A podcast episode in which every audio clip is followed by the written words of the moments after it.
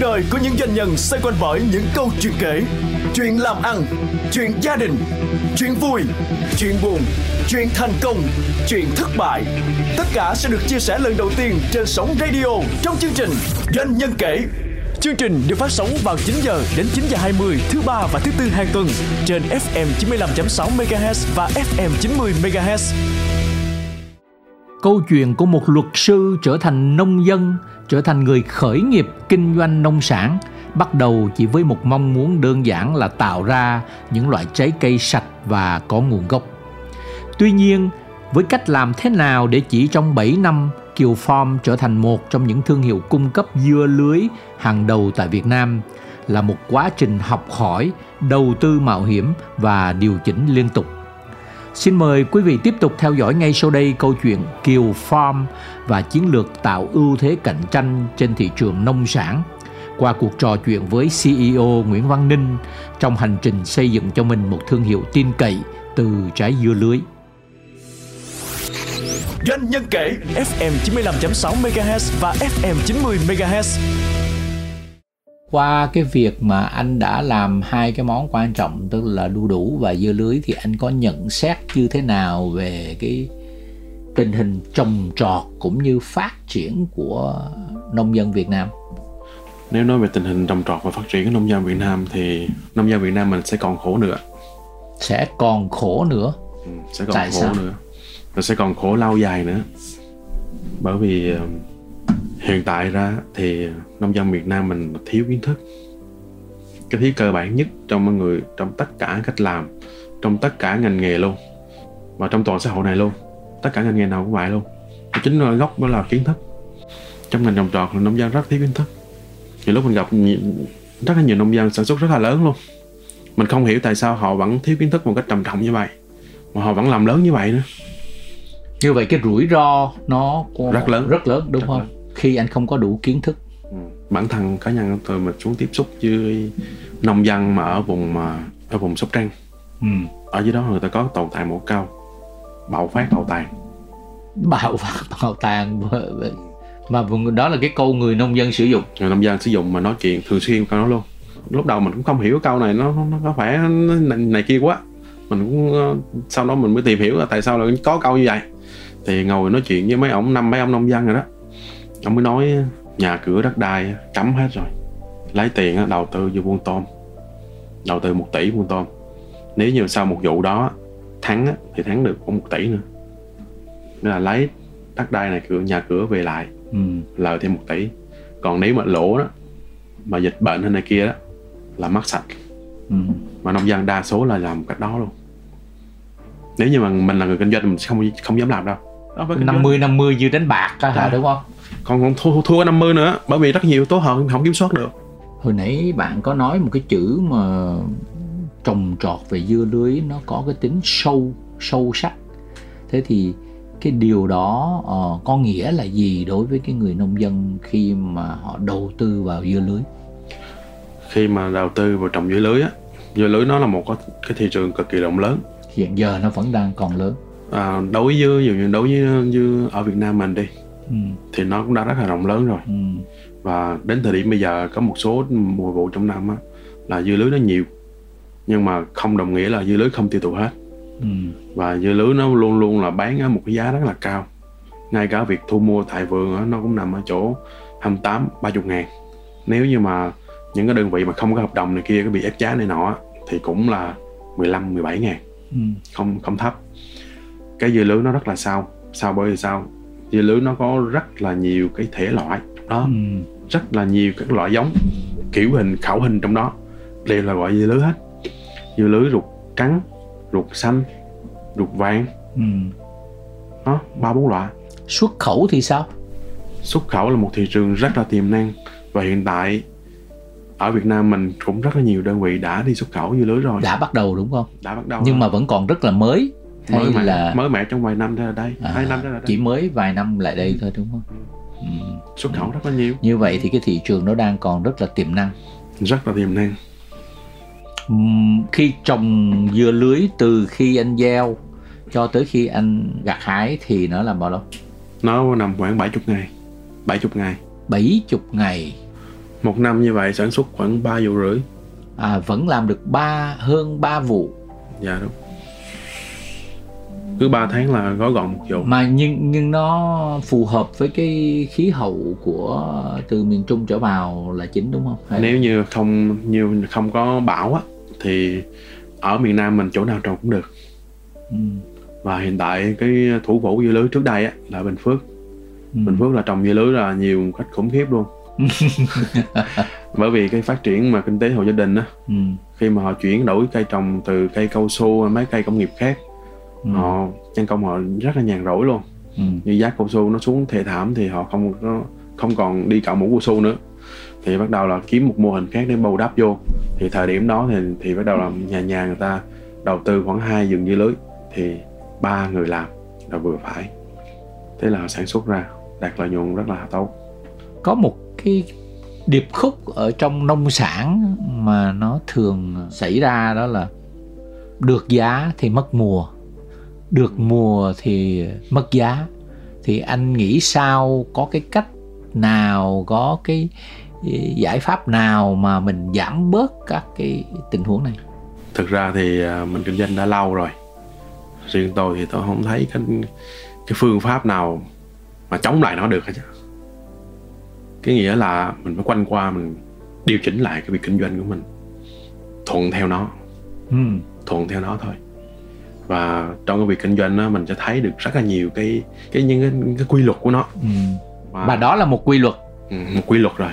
Và khi nên là trong những năm kinh doanh khác nhau với nhau á, thì công ty của mình là đã fix lại chuyện đó. Nghĩa là ngày xưa kinh doanh nông sản thì cứ có là bán thôi. Sau một hồi mình nhận ra, nếu như mà có hàng trong những cái vụ mà trước cái vụ mà cúng rằm mùng một thì bán tốt hơn. Sau nó mới nói là vậy là sau những cái ngày mà rằm mùng một bán tệ hơn không? Đúng, tệ hơn, bán không ai mua. Lúc đó mình mới thiết kế lại cái việc kinh doanh của mình trong công ty của mình, tập trung hàng hóa vào 2 vụ rằm mùng một để bán hàng. Và trong miền Nam mình nó có thêm một vụ nữa, chính là mùng 10 âm lịch, là ngày vía thần tài, người ta cũng mua nông sản rất là nhiều. Vậy thì bây giờ làm gì? Toàn bộ công ty phải chuyển hướng, tập trung hàng hóa cho 2 vụ này thôi trong 1 tháng. Rồi trong 1 năm như vậy, mùa nào, ngày nào, tháng nào bán tốt là từ tháng 9, tháng 10, 11, 12, 1, tháng 2, tháng 3, tháng 4 âm lịch là bán tốt. Tháng 5, tháng 6, tháng 7, tháng 8 thường bán rất là tệ. Tệ bởi vì rất nhiều lý do luôn. Rất nhiều lý do. Mùa đó mùa hè, sản xuất tốt. Cả nước Việt Nam mình đều sản xuất được. Nhu cầu giảm. Không giảm quá nhiều, nhưng mà cái cung lại tăng đúng không? Cung tăng rất là nhiều. Cung tăng phải gấp 3 lần. Nông dân trồng dưa lưới thì mùa đó thì lại rất là đạt. Bởi mùa thuận mà. Một năm có mùa thuận. Mùa thuận như vậy là rất là đạt. Còn những cái mùa khác thì thiếu hàng, không đủ hàng bán. Như vậy thì có vẻ là được giá mất mùa, được mùa mất giá, nó là một quy luật ở trong thị trường. Thì chúng ta không đi ngược lại, mà chúng ta cần phải tập trung vào xem xét các giai đoạn của nhu cầu của thị trường, và chúng ta nương theo đó để chúng ta điều chỉnh cái sản xuất của chúng ta cho nó đúng thời gian và nó phù hợp với số lượng. Dạ đúng, đúng như anh nói luôn, chính xác là như vậy. Tất cả đều có quy luật của nó, và nếu như mình tìm được cái quy luật của nó rồi thì mình phải điều chỉnh lại, điều chỉnh lại cách kinh doanh của mình, cách vận hành của mình, điều chỉnh lại lịch sản xuất của mình đối với nông dân, thiết kế toàn bộ mọi thứ nó đi theo một cái quy luật như vậy. Thì mình khi mà nó có sự biến cố xảy ra đó, là mình có sự vận hành linh hoạt trong đó, thì mình thoát qua khoảng 4 lầy, và trên đường băng thì mình chạy nhanh hơn. Đó là cách vận hành. Như vậy thì bạn Ninh đã là từ một người về chuyên môn là luật, bây giờ trở thành một người kinh doanh rồi trồng trọt công nghệ cao về nông sản. Thì cái cách mà bạn học hỏi, bạn cập nhật, bạn cải thiện cái phương thức từ sai cho tới làm đúng hơn, cho tới làm tốt hơn nữa, thì bạn làm thế nào để bạn cập nhật với tất cả những cái kiến thức mà ngày nay cái công nghệ nó bước vào, nó làm thay đổi rất là nhiều cái cách làm nông. Bởi vì mình xác định cái trọng tâm mình chính là công nghệ. Bởi mình đi trên con đường công nghệ mà, mình xác định nó là công nghệ. Thì để xác định như vậy xong rồi, để hiện thực hóa ra thì mình phải đi nghiên cứu. Bản thân mình là một đơn vị mình đã có lợi nhuận trong cái ngành nghề này rồi, thì cái trách nhiệm mà để nghiên cứu ra sản phẩm mới, trách nhiệm mà để mà hiện đại hóa nó hơn đó, chính là ở mình.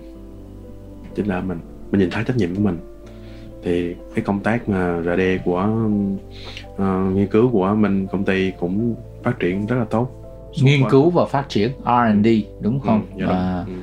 Bạn làm gì để mà nghiên cứu và phát triển tiếp tục cho ngành? Dạ, đối với ngành dưa lưới hiện tại bây giờ thì bên chỗ của tôi thì đang nghiên cứu nó hệ thống Smart IoT chẳng hạn. Rồi từng cái loại giống dưa lưới này kia thì cũng có nghiên cứu để fix lại các quy trình sản xuất cho từng mùa vụ trong năm, càng ngày càng làm tốt hơn. Bạn học hỏi đến từ đâu ngoài internet, ngoài các mạng, bạn công nghệ các quốc gia như thế nào? Nó sẽ như thế này. Thì lúc đầu thì mình sẽ không biết làm như thế nào hay là cách làm ra sao. Nhưng mà khi mình nhảy vô một cái ngành á thì nó sẽ có rất là nhiều cái thứ cộng hưởng. Giống như mỗi lần mà đi tham gia các hội chợ bên quận 7 về nông nghiệp thì mình được gặp rất là nhiều đối tác ở nước ngoài. Thì họ cũng follow theo mình, họ hỗ trợ cho mình về công thức trồng trọt, về những khái niệm mới, khái niệm về CO2, khái niệm về cách làm này, cách làm kia, về đối với cây dưa lưới. Rồi họ còn gửi giống mẫu từ đất nước của họ qua cho mình để mình thử nghiệm. Rồi họ kết nối giao thương, trao đổi kinh doanh với mình.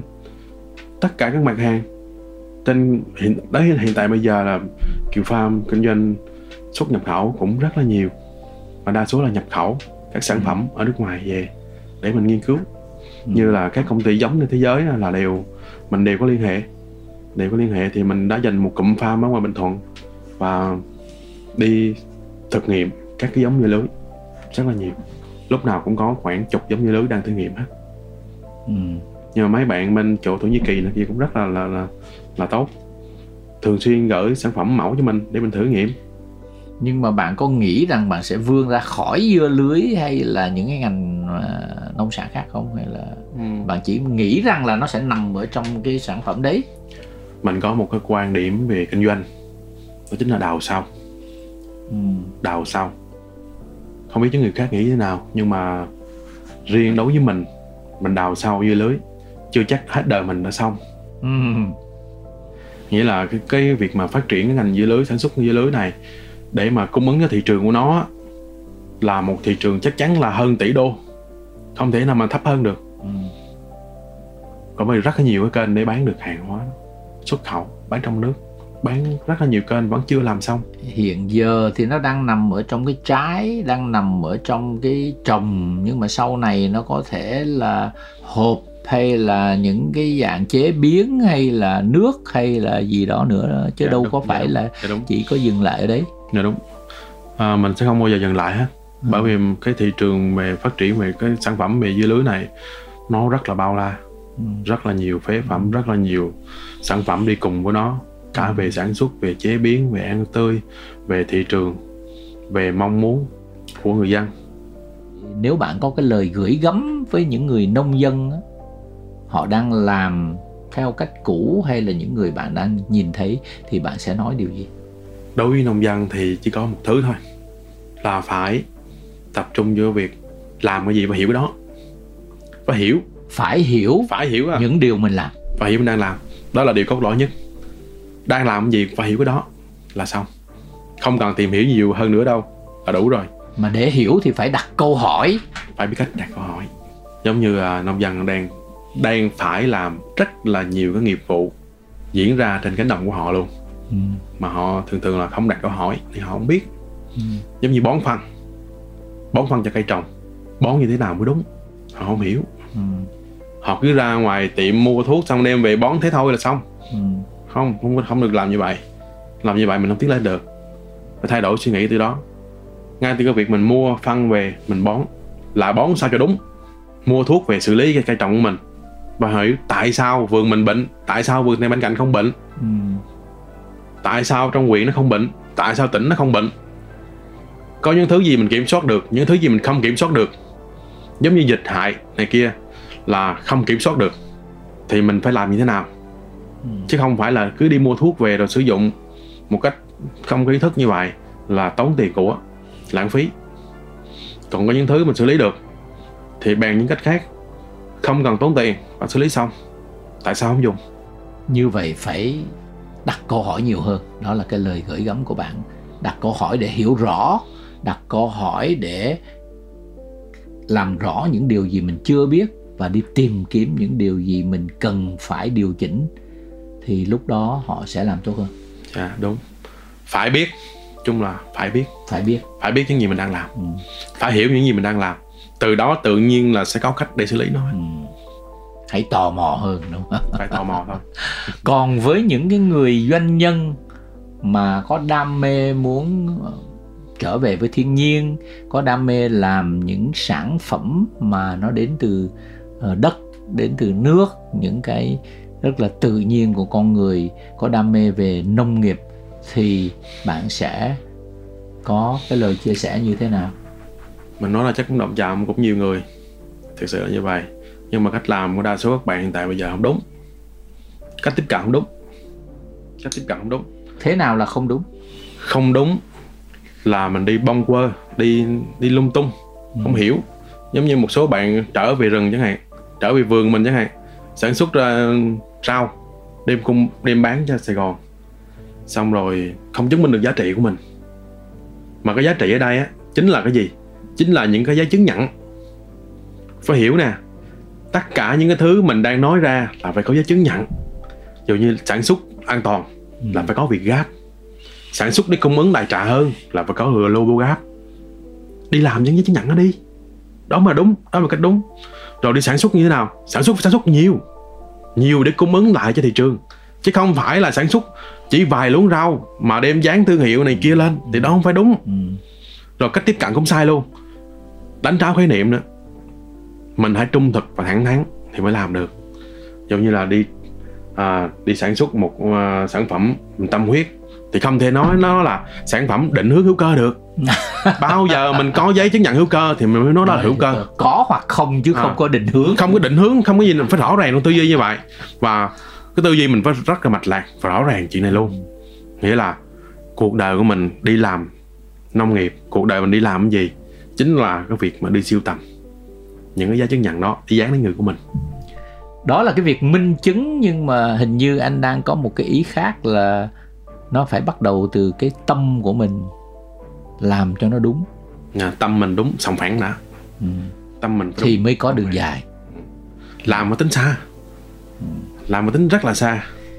Nhưng mà đối với tuổi trẻ, những người mà khởi nghiệp đó, đôi khi họ chưa rõ, thì có lẽ cũng như anh khúc ban đầu, mình cứ làm đi, rồi mình cứ làm, rồi mình tự học, rồi mình tự sai, rồi mình tự đau đớn, rồi từ đó mình lại vực dậy, mình đi ăn thua, là mình có cái sự quyết liệt để đeo bám và học hỏi từ đó hay không? Dạ đúng, chung là mình phải có một cái dũng khí để tiến lên. Nhưng mà ngoài cái dũng khí đó ra thì mình phải lựa chọn đúng. Mình dọn đúng để mình làm, thì cái đúng nó sẽ đi theo mình suốt cả một thời gian luôn. Và cái đúng đó nó sẽ làm cho mình suy nghĩ gì cũng mạch lạc hết. Có nghĩa là bạn đang dặn dò những thế hệ doanh nhân trẻ khi bước vào nông nghiệp, đừng quá vội mà hãy tìm hiểu, cũng hãy đặt rất nhiều câu hỏi, hãy tìm kiếm những phương pháp nào thì bạn sẽ cắt ngắn thời gian, bạn sẽ bớt đi những cái nỗi đau, bớt đi những cái vấp váp. Dạ, chính xác là như vậy. Doanh Nhân Kể FM 95,6 MHz và FM 90 MHz. Xin cảm ơn anh Nguyễn Văn Ninh đã có cuộc trò chuyện rất là thú vị và rất là tâm huyết về trái dưa lưới, trái đu đủ và về nông sản Việt Nam với những người nông dân, với những người khởi nghiệp về nông nghiệp. Rất hy vọng cái cuộc trò chuyện này nó sẽ gợi cảm hứng cho những người có suy nghĩ, có đam mê về cái ngành nông nghiệp của Việt Nam, về những sản phẩm nông nghiệp của Việt Nam. Xin chào và xin hẹn gặp lại. Dạ, cảm ơn anh. Cuộc đời của những doanh nhân xoay quanh bởi những câu chuyện kể, chuyện làm ăn, chuyện gia đình, chuyện vui, chuyện buồn, chuyện thành công, chuyện thất bại. Tất cả sẽ được chia sẻ lần đầu tiên trên sóng radio trong chương trình Doanh Nhân Kể.